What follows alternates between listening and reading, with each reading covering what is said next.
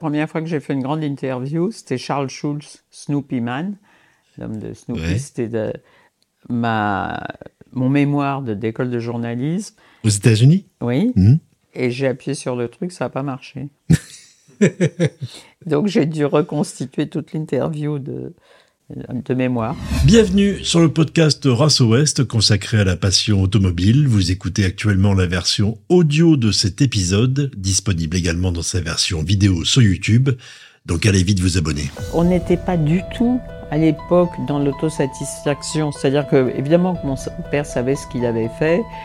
Et le jour où il a vendu Simca, il en est mort.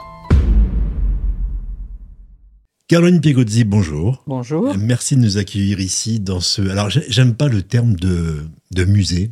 Il y a quelque Non, chose pas de... un musée. Oui, c'est un lieu de souvenir. D'abord, ça de- serait trop prétentieux de dire un musée, mais c'est un lieu de souvenir. C'est ça. Et puis, euh, c'est aussi euh, le moyen d'assouvir votre passion de collectionneuse, Oui, pour le moins dévorante, dévorant. D'ailleurs, euh, demain matin, je serai à Vanves à 7 h du matin.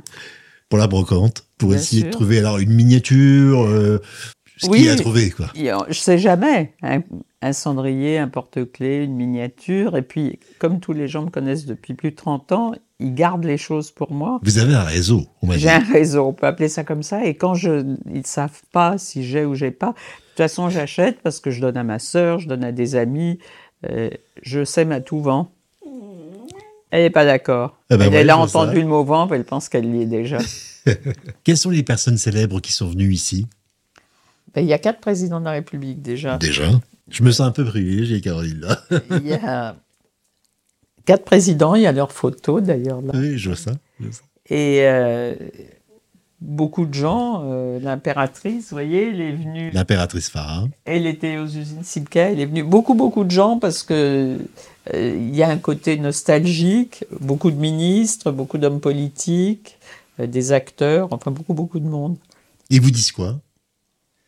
Sont- Emmanuel Macron est venu ici. Oui, ils sont stupéfaits du- de savoir que sous, sous sol de cette maison, il y a ça. Mais j'ai acheté la maison pour ça, en réalité. Euh, je m'étais toujours promis, si vous lisez le texte en entrant, il y a un petit texte qui raconte ça, juste là. Et je m'étais toujours promis de faire ça en souvenir de mon père. Je suis contente d'y être arrivée. Alors, vous êtes bien évidemment la fille de Monsieur Simca, Henri Pigozzi. Question rituelle, quel est votre plus vieux souvenir lié à l'automobile? Mon plus vieux souvenir, c'est que euh, le week-end, en semaine, notre père conduisait pas parce qu'il avait un chauffeur et qu'il avait beaucoup de rendez-vous, même si à l'époque, il n'y avait pas les encombrements qu'il y a aujourd'hui, mais enfin, c'était un homme relativement occupé. Et le week-end, il conduisait, il conduisait un peu vite. Et alors, il faisait partie des privilégiés à l'époque, ça n'existe plus aujourd'hui, qui avait une carte du préfet de police numérotée. Les numéros étaient des numéros bas, il fallait être, pour être vraiment chic et puissant, il fallait être en dessous de 20. Et alors, il conduisait un peu trop vite. Et un jour, il descendait les Champs-Élysées parce que euh, l'immeuble de la Simca était là où il y a maintenant LVMH. Et il s'est fait arrêter par les flics. Et le flic qui devait aimer les automobiles a dit Oh, pardon, monsieur Bigozzi, filez, je vous ai pas vu. Et c'était, vous savez, grisant parce qu'on avait l'impression d'av- d'avoir assisté à une bêtise, vous voyez, une chose qu'on doit pas, à un interdit Alors, il est né en 1898 à Turin, dans le nord de, de, de l'Italie. dans le Piémont, oui, Euh, il naît dans quel environnement? Dans un environnement euh, de une famille euh, petit bourgeois méritant, avec le sens du travail, très euh, très travailleur. Son père était avait une petite entreprise d'omnibus à l'époque et Hippomobile. Hein. automobile. Et il avait quatre sœurs. Et il était le petit dernier, donc on l'a appelé en réalité, il s'appelait Théodore, don de Dieu, et venant après quatre filles, et dont des sœurs jumelles. Et euh, il était très gâté par ses sœurs, c'était l'enfant cacador, quoi, la, Entouré de la femmes. petite merveille. Oui, entouré de femmes. Et puis son, simplement son père est mort quand il avait 14 ans, enfin 13 ans et demi. Et du coup, euh, il, il a continué l'école, mais je- C'était pas son truc. non, c'est pas ça, mais il fallait faire quelque chose. Prendre ses responsabilités. Donc, il a continué l'école jusqu'à 16 ans. Il n'a pas passé son bac. Et il est allé travailler chez son beau-frère, qui est mari d'une de ses sœurs, qui avait une petite entreprise. C'était un ferrailleur un, peu. Enfin, mieux qu'un ferrailleur, mais il avait une petite entreprise de métallurgie et de métaux. Et donc, il a commencé comme ça. Et très vite. Et alors, pourquoi il a commencé comme ça? Parce que son père, donc, avait une petite affaire d'omnibus, mais il avait le rhume des foins. Et quand il voyait un cheval, il se mettait à éternuer. Donc il n'a pas pu garder cette affaire familiale. Il est allé travailler chez son beau-frère. Il avait sans doute le sens du commerce. Euh, et très vite, après ça, il a été travailler chez le grand, chez Canon, qui était le grand métallurgiste qui fournissait la métallurgie pour Fiat. Et c'est comme ça qu'il a grimpé assez vite, si je puis dire. Et puis à l'époque, euh, faire des études, c'était formidable, mais c'était vraiment une, élite. Et c'était pas aussi culpabilisant que ça l'a été ensuite. Maintenant, tout le monde fait des études.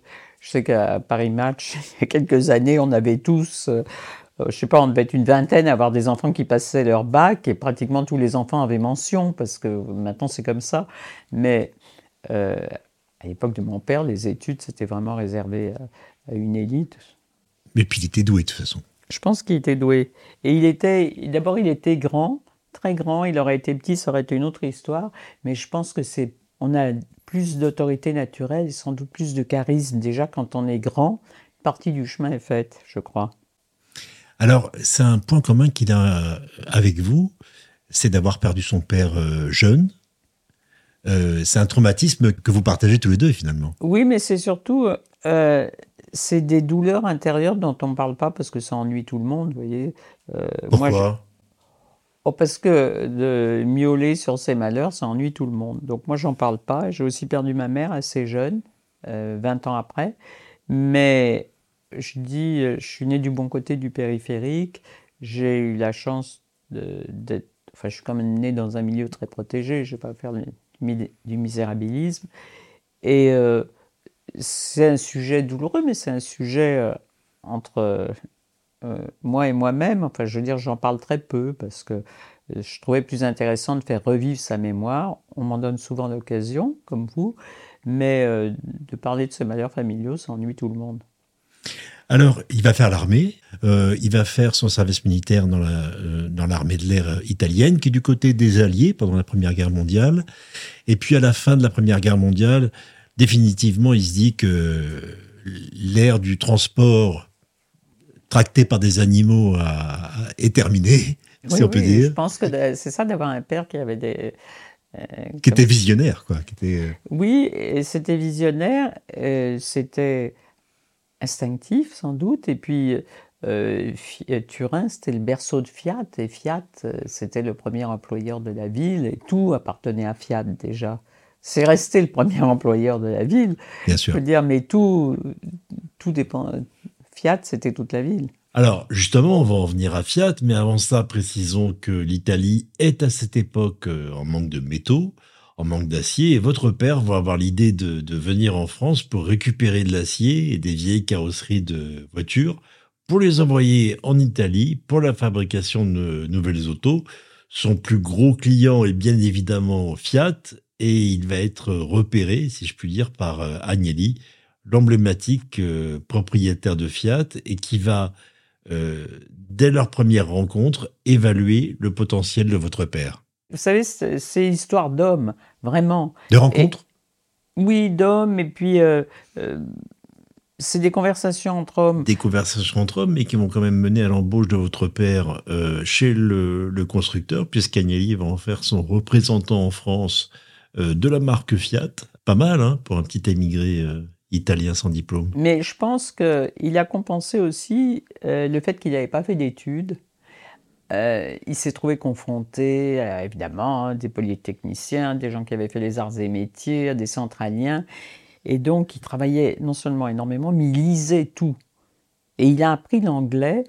Il était conscient qu'il fallait apprendre l'anglais. D'abord, il a fait une première chose, il s'est rajouté le nom de Henry, en hommage à Henry Ford, un peu. Oui, et puis pensant que ça lui porterait bonheur. Et puis, euh, il a appris l'anglais avec la méthode assimile. Alors il avait un professeur qui venait une fois par semaine et puis il avait des petits livres marronasses et il a appris l'anglais comme ça, c'est-à-dire qu'il était extrêmement volontaire. Et euh, je pense que il avait deux autres qualités qui me paraissent intéressantes, c'est qu'il savait s'entourer et il avait une chose qui a peut-être un peu disparu aujourd'hui, il avait une grande capacité d'écoute. Et il n'avait pas euh, de strates sociaux dans la tête, c'est-à-dire que savait qui était important, qui n'était pas et d'où venaient les gens, parce qu'il comprenait très... Mais il n'y avait pas, euh, lui est important, l'autre l'est pas. Et euh, nous, quand par hasard, je me souviens un jour, j'avais pas dit bonjour à son chauffeur un matin, j'ai passé la journée dans ma chambre. C'était impensable. Et une de ses joies, alors il avait une salle à manger privée euh, à Poissy, et pour atteindre cette salle à manger, où il passait par la salle où déjeunait le personnel, où il pouvait entrer directement dans sa salle à manger.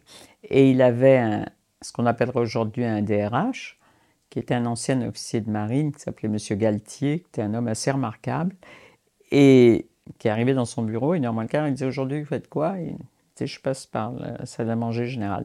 Et donc, Monsieur Galtier lui disait alors à la troisième table, il y a un ouvrier, son fils a été opéré d'une péritonite, enfin, donc il allait parler aux gens, mais ça l'intéressait vraiment, vous voyez, il ne faisait pas du cinéma comme les hommes politiques qui doivent se faire élire derrière, et donc il, il, avait une mémoire incroyable, et il allait voir les gens, et je pense, et il a inventé un truc c'est basique, mais quand on y pense, c'était assez formidable. Il a dit, ça c'était le côté italien, j'étais très attaché à ça, au bon café. Chez la maison, il y avait un très bon café. Et il, a dit, bon, ben, pour le personnel, le café sera gratuit à la fin du repas. Alors, euh, il dit, mais pourquoi? C'est comme ça. L'idée, c'était quoi? C'est que s'il y a le café, qu'en plus il est bon et qu'il est gratuit, les gens se parlent entre eux, s'assiedent, racontent leur vie. Autrement, ils se lèvent, ils s'en vont.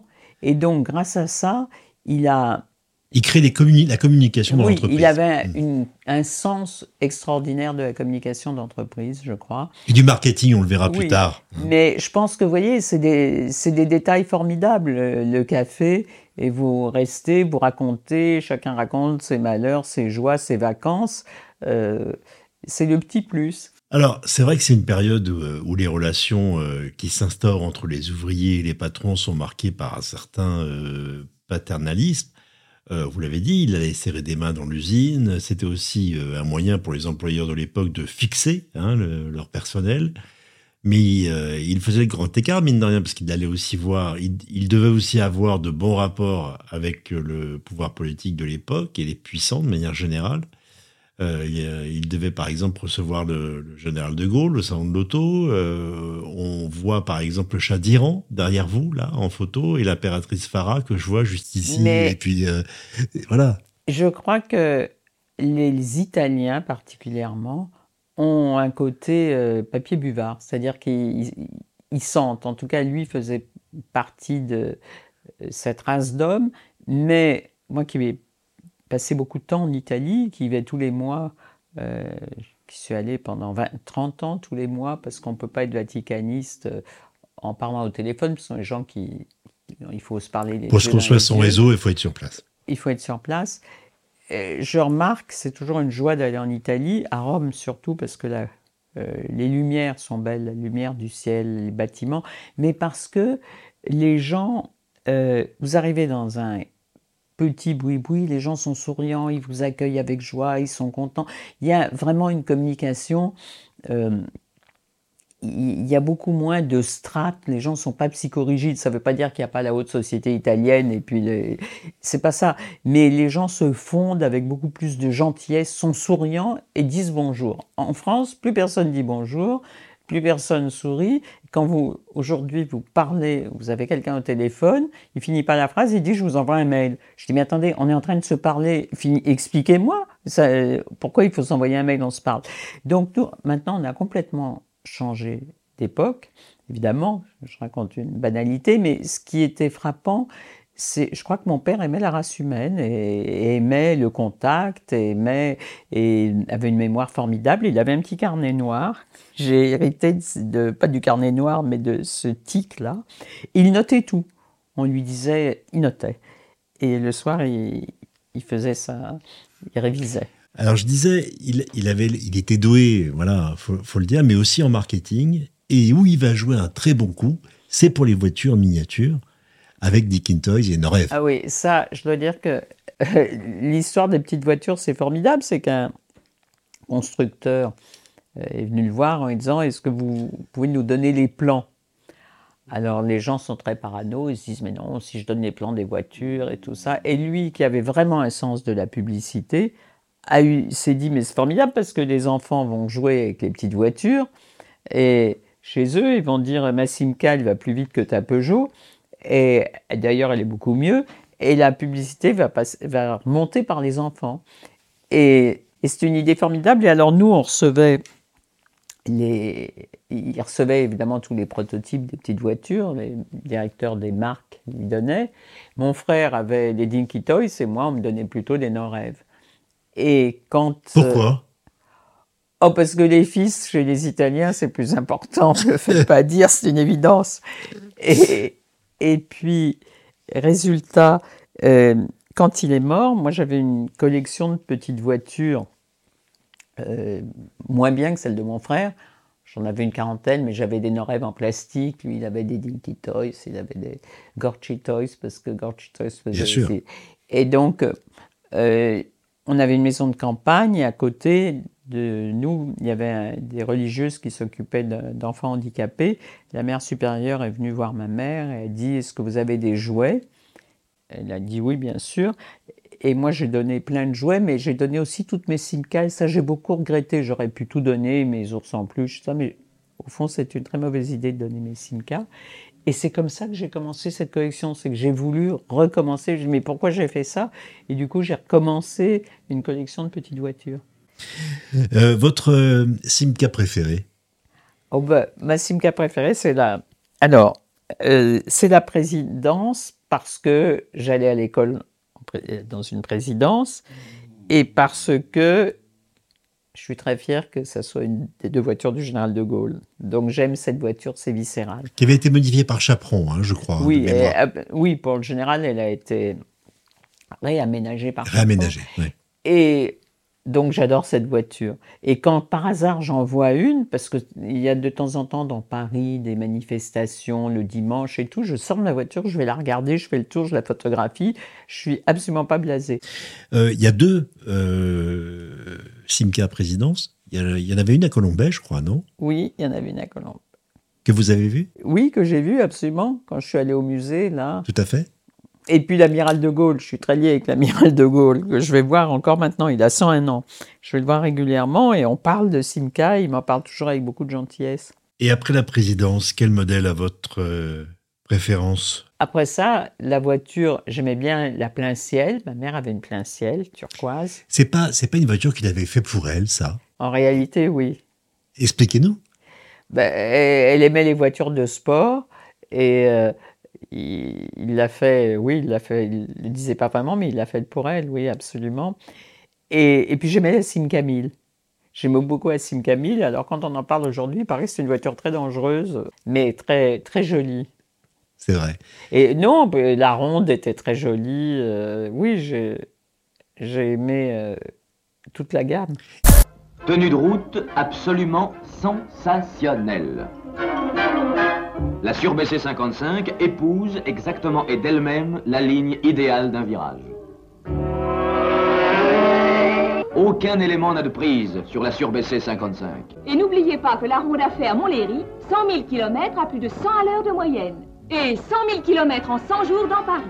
Bravo la ronde, Et dans les miniatures c'est la même chose les... ah, dans, la dans les miniatures, c'est la présidence. Et alors, quand j'allais à l'école, il y avait, comme il y avait des, des Norev, micro Norev, j'avais dans ma trousse des, des petites voitures Simca. Et quand les bonnes sœurs arrivaient, je planquais la trousse. Parce qu'autrement, on était, je risquais d'être collé. Vous savez quelle était sa Simca préférée? Ou quelles, quelles ont été ses Simca préférées? La ronde et la Simca 1000. Parce qu'elles étaient faciles à conduire, présidence, c'était mieux avec un chauffeur, vous voyez. Bien sûr. Et euh, La- le coupé Simca fait par Bertone, il aimait beaucoup. Non, en fait, je crois qu'il aimait toutes ses voitures, mais il était particulièrement attaché à Simca 1000. De quelle pièce vous êtes la plus fière ici Alors, Moi, j'ai un coup de cœur pour le garage. hein, Ah bah vous- j'adore ce garage. Ah bah oui. Oui, c'est ce garage. C'est ce garage? Oui, je l'aime beaucoup parce qu'en Vous l'avez trouvé où? Euh, je l'ai trouvé avant et puis je l'ai je l'ai amélioré. C'est vrai? Oui. Vous-même? Oui, bien sûr. Tout ce qui est ici, c'est moi qui ai trouvé. C'est J'ai hérité de rien parce que c'est mon frère qui a eu tous les souvenirs et, et tout ça. Moi, non, non, j'ai trouvé avant et je l'ai amélioré. J'adore. Mais vous savez, la nuit, euh, là, je suis plus à match, mais quand j'étais à match, j'arrivais à 2 heures du matin ici, tellement stressée, heureuse et stressée, parce qu'on avait fait ce journal avec passion et subjectivité. Je me disais que match était le plus bel hebdo au monde. Et j'arrivais ici à 2 heures du matin, je passais une heure à jouer. Comme les enfants, à enlever les bécassines, à remettre. Et j'ai fait ça euh, tout le temps.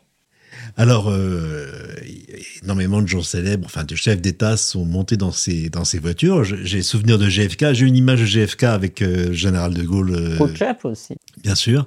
Donc j'imagine que c'est quand on vient de Turin, comme ça, euh, qu'on a ce parcours incroyable, il devait être fier euh, quand même de ce parcours. Oui, mais il y a deux choses. On n'était pas du tout à l'époque dans l'autosatisfaction. C'est-à-dire que, évidemment, que mon père savait ce qu'il avait fait. Et le jour où il a vendu Simca, il en est mort. Je veux dire, moi, je crois beaucoup à ces choses-là. Oui, moi aussi. si c'est pas un- on passe pas sous une voiture ou si on passe pas sous un train, euh, souvent il y a des, enfin, il y a des explications, le déclenchement du cancer, tout ça. Et mon père, c'était l'histoire de sa vie et oui, il en est mort. Alors par ailleurs, à l'époque, euh, il a eu une crise cardiaque et la cardiologie n'avait pas fait les bons qu'elle a fait aujourd'hui. C'est sûr que c'est incroyable. Aujourd'hui, on a une, lourde intervention cardiaque et deux mois après, on vit pratiquement comme avant. Donc c'est sûr que la médecine a fait d'immenses progrès. Euh, néanmoins, je pense qu'il est mort, euh, oui, euh, de désespoir. Enfin, vous voyez, c'est l'œuvre de sa vie qui s'arrêtait. Je crois qu'il il y a vraiment de ça. Chrysler va donc le remercier et vous pensez que c'est vraiment le déclencheur, donc? C'est vraiment ça. Je pense que ça me semble évident, oui. Et, et alors moi, je, il nous l'a pas dit, que, il, nous, il nous racontait tout. Enfin, il, il nous commentait la vie politique et il nous ra- commentait ce qu'il faisait, mais ça, il nous l'a pas dit. Et j'étais dans l'autobus, je rentrais de Sainte-Marie, et sur la plage arrière, il y avait les plages, vous savez, des Des rotondes, là. Les... Oui. Et il y avait une dame qui lisait François. Et en une de François, il y avait euh, Pigozzi, euh, enfin remercié. Et je suis rentré à la maison, j'avais les larmes aux yeux, et j'ai pas osé en parler. Et mon père a rien dit. Dire, euh, bon, après ça, deux jours après, mais il l'a pas dit. Et moi, je l'avais lu dans, France, dans Paris Presse. Pas François, Paris Presse. Quel souvenir vous avez de votre, de votre père? Qu'est-ce que vous gardez de lui euh? Euh, une grande attention aux autres, c'est une grande bonté et jamais de laisser aller. Il y, a- il y avait jamais, il n'y avait pas relâche. Je veux dire, euh, même quand il était avec ses amis, même quand il, avait, beaucoup de tenues. Alors il y avait une chose qui était assez drôle. Il avait un neveu qui était euh, très gentil et complètement stupide, crétin absolu. Mais alors comme il était euh, paternaliste, népotiste, il avait toute sa famille travaillait à Simca, c'est impossible aujourd'hui. Et ce neveu très gentil mais crétin, il lui disait euh, Qu'est-ce que tu fais là? Je me repose de peur d'être fatigué. Ça a été un cadeau du ciel parce que cette phrase, je me repose de peur d'être fatigué, je trouve ça génial parce que du coup, moi, je me repose jamais. Mais le je me repose, c'est formidable de dire ça. C'est vrai, c'est pas faux. Et je dois dire que quand j'ai quand j'ai eu la Légion d'honneur et que j'ai dû faire un petit discours, j'ai dit ça. Et Vous l'avez dit dans le discours? Oui, et ça a fait rire tout le monde parce que genre, j'ai peur d'être fatigué. C'est pas le grand écart de passer de Simca au pape? Et je crois que dans ce métier, la pire chose, c'est d'être enfermé. Et au contraire, c'est des défis différents. Euh, donc j'aime beaucoup ça. C'est pas monocorde. Non, mais vous l'avez compris, euh, derrière ma, ma question un peu provoque, je voulais qu'on parle euh, un peu de vous.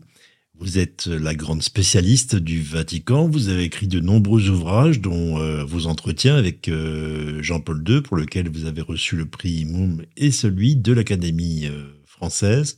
Mais merci de le dire. Non, mais je crois que c'est d'abord c'est la passion du métier. Hein. J'ai jamais imaginé. Ne... Je dis, je dis, il faut toujours aller plus loin. Ensuite, euh, j'ai été dans des journaux très porteurs parce que le Figaro Magazine à son époque était très porteur. Pendant plus de dix ans. 13 ans, oui, et puis Match 30 ans, 31 ans. Euh, des journaux très porteurs où on nous donnait les moyens de travailler avec des patrons qui transmettaient leur passion, leur enthousiasme, ils la partageaient avec leurs journalistes. La même chose, il n'y avait pas de strates, il n'y avait pas le petit et le grand journaliste, il y avait des gens qui étaient comme des chiens de chasse et qui rapportaient, mais on ne se disait pas, lui, il a fait euh, Bac plus 5, l'autre a fait l'école supérieure de- d'électricité. Toi, Ce qu'il fallait, c'était rapporter, et les gens venaient dans les journaux des milieux les plus divers. Il y a euh, Figaro Magazine, il y a un type qui était un, assistant dentiste. Bon, a priori, ben, il avait connu euh, Louis Powell parce que il allait chez son dentiste et le type est entré au journal, il est devenu un très bon journaliste. Je veux dire que il y avait et moi, ayant perdu mon père jeune, je voulais euh, pas être une fille à papa. C'était euh, c'était une volonté aussi. Vous avez beaucoup de points communs avec votre euh, père. Euh, un exemple, quand vous ne pouvez pas rentrer par la porte, J'entre par la fenêtre. Pourtant, je suis pas très agile. Mais oui, je, c'est pas possible de pas y arriver. Ça, c'est vrai. Et oui, je suis. vous me tenez de lui, ça. Je sais pas, mais je suis très très déterminé, c'est vrai. Et en même temps, euh, vous voyez, j'ai pas du tout fait euh, des études extraordinaires. Je- bon, j'ai fait. Quand minimum. même, vous avez Enfin, fait une école, fait de, école de journalisme journalisme, aux États-Unis.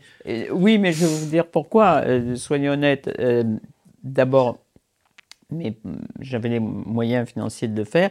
Et à l'époque, les écoles de journalisme aux États-Unis étaient formidables. New York, euh, New York University était formidable parce qu'ils avaient un journal qui publiait tous les jours, format Le Monde, qui faisait huit pages.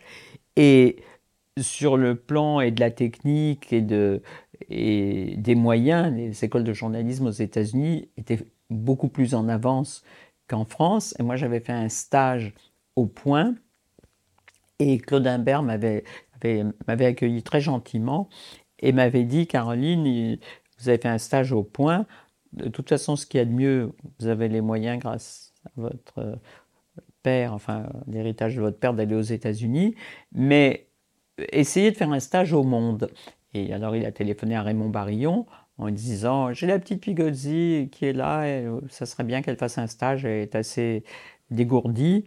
Et donc il m'a reçu sans jamais me regarder, regarder ses pieds, regarder ses chaussures, regarder son bureau, très désagréable. Et il me dit euh, Oui, enfin, euh, vous êtes une fille d'archevêque et votre père est un, est un très gros annonceur.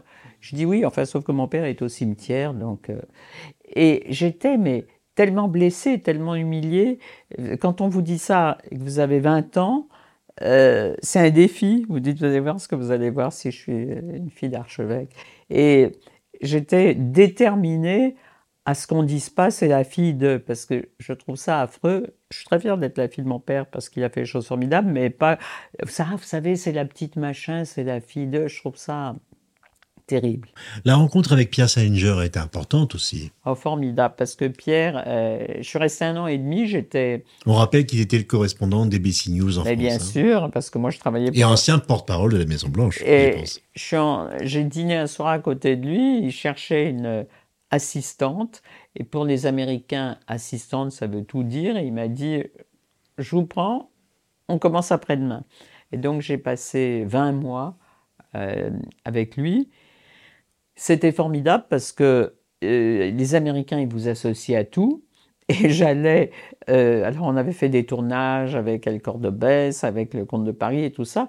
Et il n'y a pas de barrière, c'est-à-dire j'allais aussi bien, on, on était à Amboise et on était avec une équipe de télévision très syndiquée, parce que les caméramans américains sont très syndiqués, et donc ils s'arrêtaient entre une heure et deux heures et demie, et il leur fallait du coca avec des glaçons. Autrement, ils ne recommençaient pas à travailler. Et moi, j'étais l'assistant producer, je faisais tout, enfin des choses les plus modestes.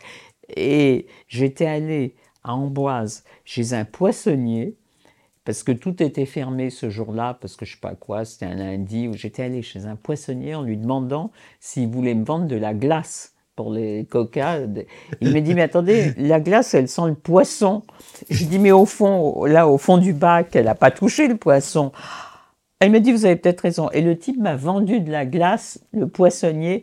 Et donc, je suis arrivé avec la glace pour. J'étais toute fière, j'avais trouvé de la glace, parce qu'autrement, vous trouvez trois glaçons dans un café, mais vous trouvez pas.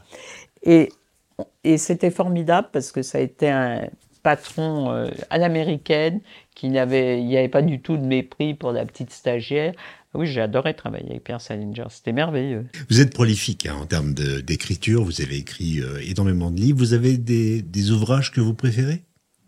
Euh, Ou c'est toujours le prochain? Ou c'est toujours, vous voyez ce que je veux ben, dire? On a toujours un, un, projet, même deux. On a toujours. Ouais, c'est pour deux. ça. Oui. non, il y a des livres. Euh, je suis pas. Si j'ai bien aimé Le Pape en privé, mes livres sur. Euh, et là, j'ai relu, à cause de Bernadette Chirac, j'ai relu le livre sur Bernadette Chirac. Non, quand je relis, je m'aperçois, je me dis, mais ça a été un travail monstrueux. C'est à chaque fois, je, je panique parce que c'est tellement l'écriture, c'est l'enquête et l'écriture. Et ce qui me, me met hors de moi, c'est que euh, quand je fais des, interviews, moi je sais très bien qui écrit ou fait écrire ces livres pour une bonne raison, c'est que nous à Match, comme beaucoup de journalistes, on a beaucoup écrit pour les autres, les uns. Moi j'ai écrit des textes, j'ai pas écrit des livres, mais j'ai écrit des textes pour les autres comme comme nombre de mes confrères. Et quand on va voir quelqu'un qu'on interviewe et qui a pas écrit son livre, mais qui en plus l'a pas lu, ça, ça, arrive. Mais oui, ça arrive. Alors, je leur dis, écoutez, vous n'êtes pas gentil parce que vous ne l'ayez pas complètement écrit, soit, mais vous auriez dû au moins le lire. Mais vous avez écrit sur l'intimité des Chirac. Comment on écrit un livre comme ça? C'est de longs entretiens avec, euh, avec les deux, avec, ouais, avec, avec leur fille? Chirac pendant très longtemps, hein, au Figaro Magazine, puis à Match. Je note tout, tout, mm -hmm. toujours. Donc, euh, toujours. Je rentre le soir. Euh, j'ai toujours des, pris des notes. Habitude donc, qui vous venait de votre père. Hein. Et, et j'ai des cartons. Là, en ce moment, je fais le ménage, je suis en train de ranger mes cartons, justement. Et je jette. Je jette dans le carton. J'ai le carton Chirac. Je... Et puis, euh, tant que c'est pas construit dans ma tête, là, par exemple, j'ai signé pour le dictionnaire amoureux du Vatican. Ça fait des mois que je suis. Enfin, j'ai signé l'année dernière. Je me réveille au milieu de la nuit et je me dis, mais H, Qu'est-ce qu'il y a H Les hosties. Bon, hosties. Et puis là, quand je suis parti en faire quand je suis parti en Mongolie avec le pape, il y avait le cérémonier du pape parce qu'on est allé voir des chevaux en Mongolie. Avec quelques hauts prélats, je les ai accompagnés et je suis allé le voir. Je lui ai demandé qu'il m'explique les, histoires des hosties, des messes du pape. Et et, je, vous voyez, on range. Enfin, ça se construit comme ça. Moi, je suis pas du tout. Je jette dans, la, dans le carton et puis un jour, c'est comme un, comme un jeu de domino, ça se, ça se construit comme un puzzle. Oui, je vois. Euh, je le disais, le Vatican n'a plus de secret pour vous. Le pape était euh, présent en visite officielle en France il y a quelques semaines. Euh, vous étiez, bien évidemment, pour couvrir l'événement pour TF1. Euh, on a l'impression qu'il y a euh, énormément de, de, courtisans autour de lui. Il n'y a pas de cours avec ce pape. Euh, il, y a, forcément des courtisans, parce que, mais ça marche pas parce qu'il a mauvais caractère et qu'il est jésuite et que les jésuites c'est un fonctionnement à part. Alors les gens vous disent ah oui mais le président Macron, il pourquoi il aime bien Macron? Il y a plusieurs raisons à ça. D'abord, c'est un ancien élève des jésuites, Emmanuel Macron, il sait parfaitement comment ça marche, les jésuites. Et la deuxième chose, c'est qu'il est jeune et que le pape, il voit que des présidents de la République, des hauts personnages qui ne sont pas de sa génération, parce que lui a 87 ans, mais qui sont néanmoins assez âgés, qui ont des problèmes d'articulation aussi. Alors, pour lui, ça pourrait être son petit-fils, et c'est rafraîchissant de voir quelqu'un de jeune. Un peu de jeunesse, ça fait du bien. Mais oui, et il y a ça, non, mais parce que si vous voulez, la, la grande erreur, c'est que quand on pense aux gens d'église, on, on, on atrophie son cerveau quant à la psychologie. Il faut aussi penser que ce qui est valable dans la vie civile, euh, sur le plan de la psychologie et de la relation humaine, peut aussi être valable euh, dans la vie religieuse. Bien sûr. Vous avez été heureuse? Euh, dans la vie? Oui, plutôt. Je trouve que j'ai eu de la chance et j'ai eu de la chance et peut-être que j'ai su la prendre au passage. Oui. Vous êtes battue. Oui, mais enfin, c'est normal, je n'allais pas rester sous ma couette. J'ai trouvé, si vous voulez, j'étais élevé dans un milieu privilégié, mais j'ai trouvé que il fallait se faire pardonner euh, d'être élevé dans un milieu privilégié, qu'il fallait faire plus que les autres. Voyez Et moi, je, je- par exemple, à match, je prenais peu de vacances parce que je me disais, je suis très gâté, j'ai quelqu'un qui s'occupe de mes enfants, j'ai des tas de copains au journal qui font des choses d'équilibrisme extraordinaires, de faire venir la grand-mère, qui, enfin des choses compliquées. Je me dis, je vais pas en plus faire l'enfant gâté. Je trouve que quand on a été privilégié, il faut se faire pardonner plus que jouer l'enfant gâté. Quelle est, quelle est la, la meilleure période de votre vie? Euh, quand, je, suis- euh, quand je suis entré à match et que mes filles étaient petites. Mes filles étaient toutes petites et je les emmenais partout. Elles participaient à tout. Et, euh, Elles étaient présentes quand vous avez reçu euh, le prix oui, euh, oui, oh, ben, je, les ai, je les ai associées à tout. ouais. Oui, je trouve que c'est important. Euh, et, et puis les années, mes années à match avec Roger Théron, qui est un grand patron, ont été extraordinaires sur le plan du travail, sur le plan de, de l'amitié, sur le plan. Et moi, il y a eu ça, et puis après ça, j'aimais beaucoup aussi Alain Genestar. Et, comme nombre de journalistes de match, je ne me suis pas relevé de la mort d'Olivier Royan. J'ai quitté euh, le journal sans douleur parce qu'au fond, non seulement j'avais l'âge, mais ça m'intéressait plus. On se battait pour un idéal commun et le jour où ça n'a plus été ça, Vous voulez dire que sans lui, ça avait- ça n'avait plus la même saveur, quoi. pour moi, ça avait plus la même saveur. On avait trop construit de choses ensemble, on avait trop. Et d'ailleurs, j'ai un texto que j'avais que je relisais hier. Je ne veux pas faire de narcissisme, mais je, je le relisais. Je trouvais que c'était euh, quand même une chose assez émouvante. Je vais vous le lire. Vous allez comprendre ce que c'était que l'amour fou qu'on avait tous. Chère Caroline, je voulais vous dire un immense bravo et toute mon admiration pour vos deux plus un à Rome, reportage de cette semaine. Quand les événements s'accélèrent, c'est toujours difficile d'être sur tous les fronts. Vous avez été magnifique cette semaine au Maroc avec Brigitte et à Rome. J'aime votre dynamisme et votre envie de faire gagner match, car quand vous gagnez, c'est toute l'équipe qui gagne avec vous. Merci donc, et ensemble dès demain, nous attaquons un nouveau numéro. Je vous embrasse, Olivier. Donc, on travaillait, vous voyez, ça résume tout. On était tous complètement imbriqués, on allait dans la même direction avec les mêmes passions et tout. Et puis, on a vu mourir Olivier Royan au journal parce qu'il est resté jusqu'au bout, il est resté jusqu'au euh, milieu du mois de décembre et il est mort à la fin du mois de décembre. Euh, il a eu la Légion d'honneur posthume et moi je l'avais emmené, il était très croyant, je l'avais emmené à une messe du pape et j'ai écrit au pape, j'étais tellement triste que j'ai écrit au pape en lui disant, malgré vos prières, Olivier Royan est mort. Et il a fait une lettre extraordinaire que j'ai lue en italien et en français devant le cercueil à, à l'enterrement d'Olivier, dont je me suis occupé avec la famille. Et je dois dire que je m'en suis pas relevé. Le journal ne m'a plus intéressé. Parce qu'on on se battait tous ensemble pour la même chose, dans la même direction. Oui. j'ai fermé une porte. Et je suis heureuse d'avoir pris cette décision. Et c'était trop lourd, j'y arrivais plus. Et donc, euh, Vous pensez que votre père a été heureux aussi? Je pense que mon père a été très heureux, a été un homme heureux jusqu'à. euh, je pense qu'il en est mort de. Jusqu'à Chrysler. Oui, je pense que c'était son enfant et que ça a été. euh, oui, je pense qu'il a été très heureux jusqu'à ce moment-là. On sent que c'est douloureux d'en parler encore pour vous. hein. Bah, C'est-à-dire à la fois, euh, j'étais petite, donc je ne m'en rendais pas complètement compte. Mais euh, non, ce qui était douloureux, c'est de perdre son père jeune, parce que on n'a pas, on a, si vous voulez, si c'était pas un monsieur euh, très connu et important, on m'en aurait beaucoup moins parlé. Donc j'aurais que des souvenirs j'aurais mes souvenirs, mais j'en aurais beaucoup. Après ça, on m'a raconté beaucoup de choses, bien sûr. Et puis j'ai cherché, puis j'ai parlé aux gens, j'ai posé des questions. Mais autrement, j'en- je saurais beaucoup moins de choses. Qu'est-ce que je peux vous souhaiter? Euh, Du temps déjà? du temps, c'est la chose la plus De la santé? Non, le temps et savoir l'organiser. C'est pas tant de l'avoir parce qu'on a, c'est de pas s'affoler, de l'organiser, d'être séquentiel, de faire une chose après l'autre.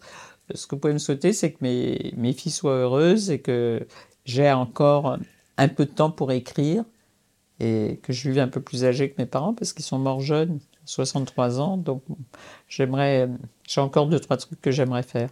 Vous allez encore au rassemblement euh, euh, dédié à la marque Simca euh, Écoutez, oui, parce que je pense que c'est là, j'ai raté celui en septembre, il y, avait, il y en avait un. Oui, parce que je pense que c'est une marque de respect envers les gens qui sont si enthousiastes et qui font des manifestations. J'y vais pas du tout pour faire moi je, moi je, mais parce que ça leur fait plaisir. Et puis moi, ça me fait plaisir de voir des belles voitures. Elles sont tellement bien entretenues, avec des couleurs magnifiques, que j'y vais avec joie. Dès que je peux, j'y vais. Ils vous demandent quoi? Euh, il me pose des questions un peu comme vous, C'est vrai mais je le fais toujours avec joie et, et quand j'y vais pas, je culpabilise. C'est plutôt ça. C'est vrai? Ah oui, absolument, parce que je trouve que les gens se donnent tellement de mal, sont tellement enthousiastes que j'ai l'impression de leur faire une fausse joie. Ils vous Mais- présentent leur voiture, ils vous... Oui, euh, et puis ils en parlent avec passion, et puis ils ont passé tout le mois d'août pendant leurs vacances à les restaurer. Donc j'essaye toujours d'y aller. Et là, je vous dis, en septembre, il y a eu une manifestation, je crois que c'était à Rouen, et ça se chevauchait avec euh, la visite du pape, une chose et une autre. J'y suis pas arrivé, je, je trouvais que c'était pas bien. Merci beaucoup de nous avoir reçus, Caroline. C'était un honneur de vous Ben non, rencontrer. écoutez, merci à vous d'être venu. Et je En vous plus, souhaite- Vous êtes venu de loin, vous êtes venu de Bretagne, C'est vrai. un lendemain de tempête. Tout Alors, à fait. Vous avez beaucoup de mérite. Je vous souhaite le meilleur pour la suite. Merci à vous. Merci encore.